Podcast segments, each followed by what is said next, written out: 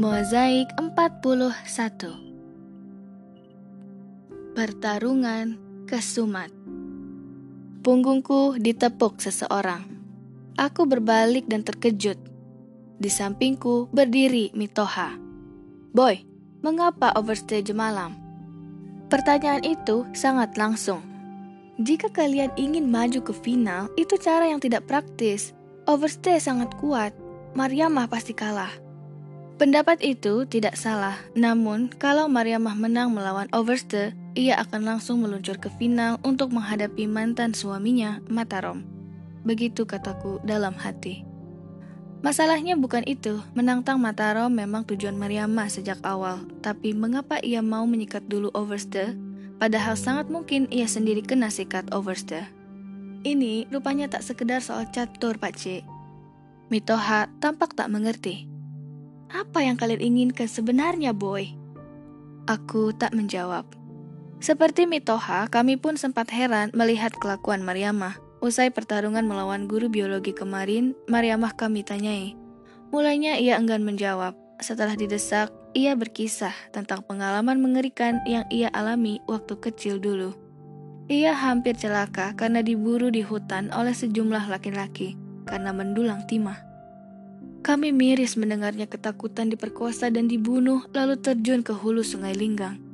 Ia selamat karena tersangkut di akar bakau Nun di Muara.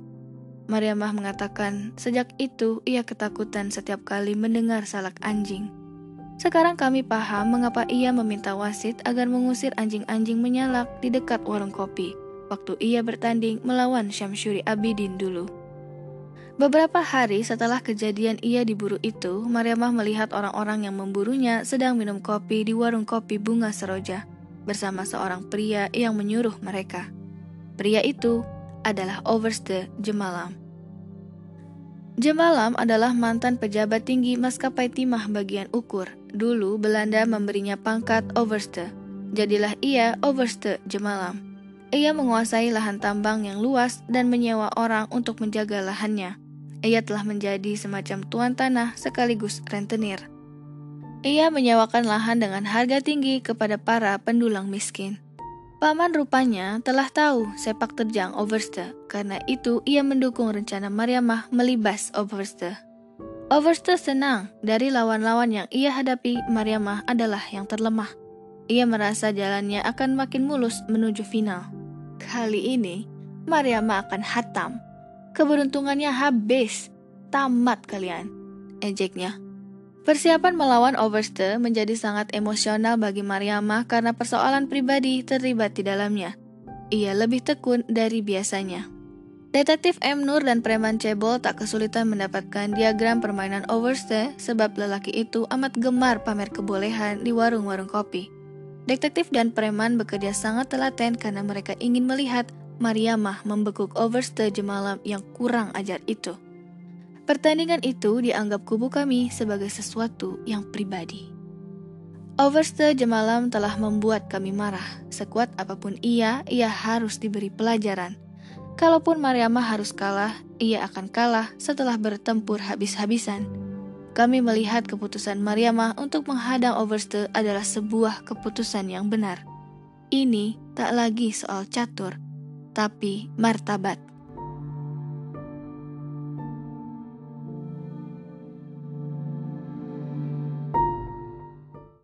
Diagram-diagram Overste kukirimkan pada Notchka, berkatalah Grandmaster.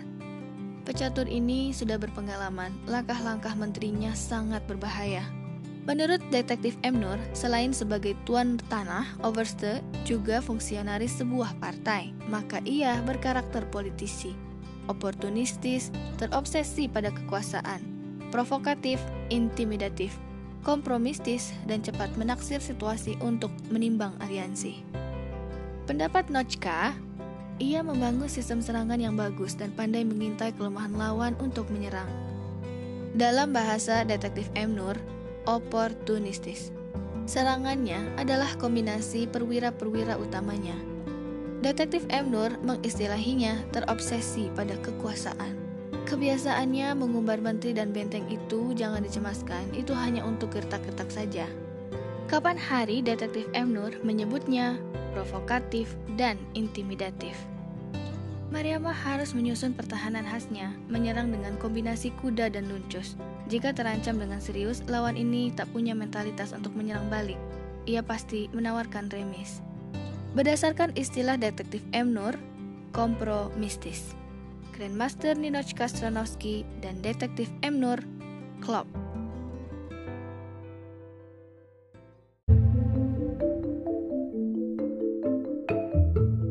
Saat pertandingan tiba, Sekondan Overste mendominasi gedung pertandingan. Hiruk pikuk menjagokan mantan petinggi maskapai itu. Selamot, detektif M. Nur dan preman tampak tegang. Giok Nio tak tenang. Solidaritasnya untuk Mariama menempatkannya pada posisi dongkol pada Overste. Mariama melangkah dan menunjukkan sikap yang dingin. Ia tak menunduk pada lawannya seperti selalu ia lakukan. Pertempuran penuh kesumat ini pasti akan berdarah-darah. Mariama membuka dengan gambit menteri. Aku tahu, jika ia membuka dengan gambit menteri, perasaannya sedang tak enak. Overste bersikap menantang dengan pembukaan Inggris. Penonton yang tidak mengetahui hikayat kedua pecatur dan bagaimana nasib telah menggiring seorang pemburu dan buruannya ke atas papan catur mengharapkan sebuah pertandingan dengan menggunakan otak tingkat tinggi, damai, dan imbang. Namun, mereka serta-merta terkejut melihat pendobrakan yang dilakukan Mariamah pada langkah-langkah mula. Overste mulai celingak-celinguk, mengintip-intip untuk melihat celah menusuk Raja Mariamah.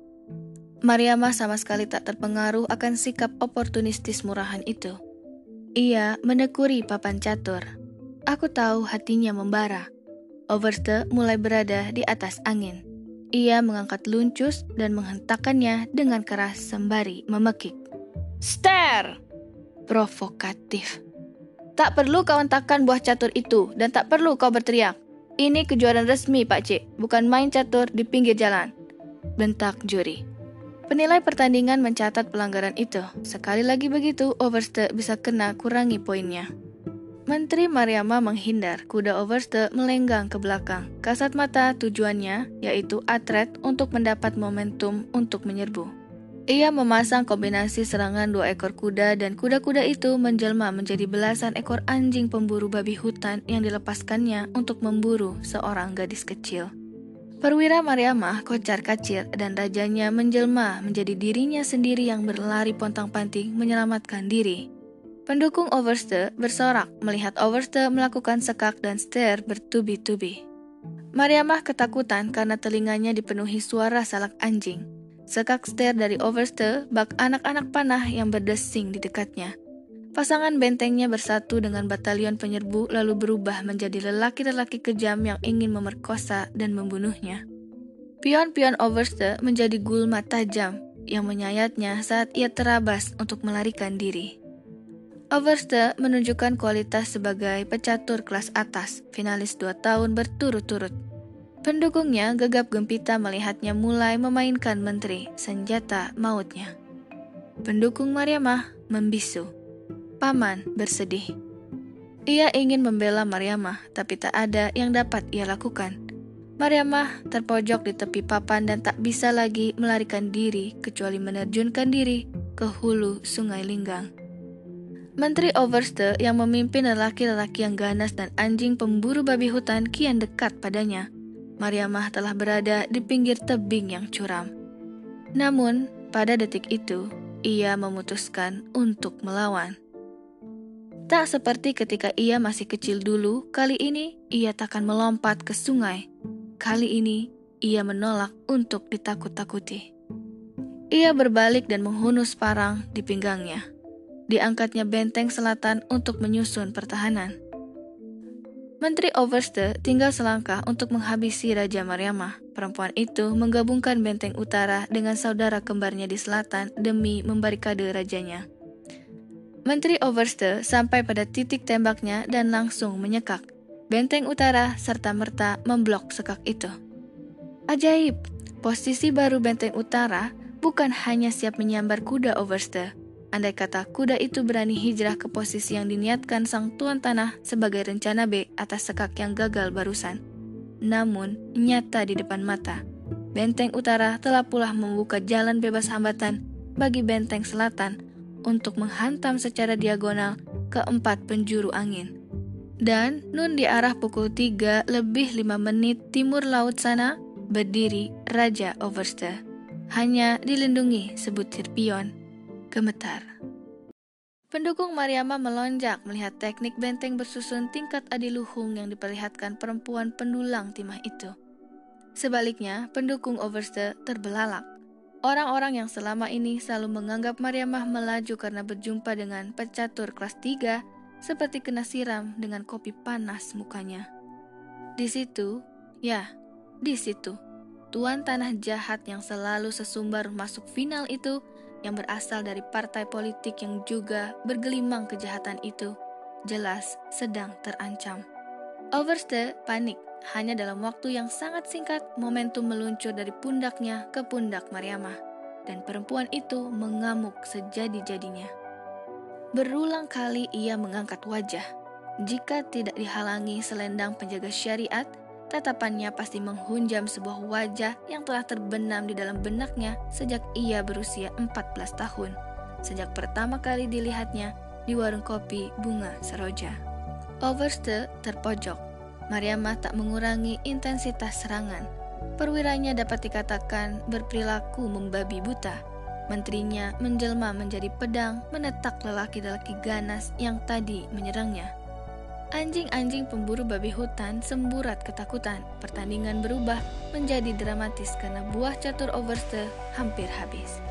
Aku tak tahu apa yang ada dalam pikiran Overste dan tak paham teknik apa yang diterapkan Mariamah. Namun tampak di situ, papan catur telah berubah serupa pembantaian di padang Karbala. Dari seorang perempuan pendulang timah tak berijazah, Mariamah berubah menjadi seorang pecatur adiluhung. Dari pemangsa, Overste berubah menjadi dimangsa. Akhirnya Raja Overste berdiri sendiri karena semua pengawalnya telah berpulang kepada Tuhan. Wajah Overste sulit dijelaskan. Satu wajah yang malu, ego yang terluka parah, wibawa yang rontok, gamang dan terkejut bercampur dengan harapan yang patah, mangkas tak dapat disambung lagi. Semua itu tak dapat ditopenginya. Gagal. Dari seorang lelaki garang yang serakah, ia berubah menjadi lelaki yang sangat canggung. Mariamah menjentikan kudanya. Seorang kuda sembrani bernapas api. Sekali terjang, Raja Overste terjengkang. Pada papan kedua, tak berlangsung lama, Overste Jemalam langsung berada di bawah angin. Semua anggapan dirinya tentang dirinya sendiri yang ternyata dibuktikan salah oleh seorang perempuan telah melumpuhkan mental tarungnya. Disertai satu senyum yang getir, dengan konyol dan putus asa, ia menawarkan remis. Sikap Overste itu telah diduga Grandmaster Ninochka Stronovsky sebagai bagian dari analisis spionasenya yang menemukan bahwa Overste bermental politis, detektif swasta M. Nur pun telah mengantisipasi sikap kompromistis itu. Kubu kami tentu saja menampik tawaran tanpa alasan yang dapat dipertanggungjawabkan itu. Mariamah mengangkat menterinya agak sedikit tinggi lalu menghentakkannya di depan Raja Overste. Raja itu tewas di tempat. Sekondan Mariamah bersorak girang. Sekondan Mariamah bersorak girang. Mariamah bangkit dan berlalu meninggalkan Overste yang terpaku dengan wajah kaku. Lunas sudah kesumat itu.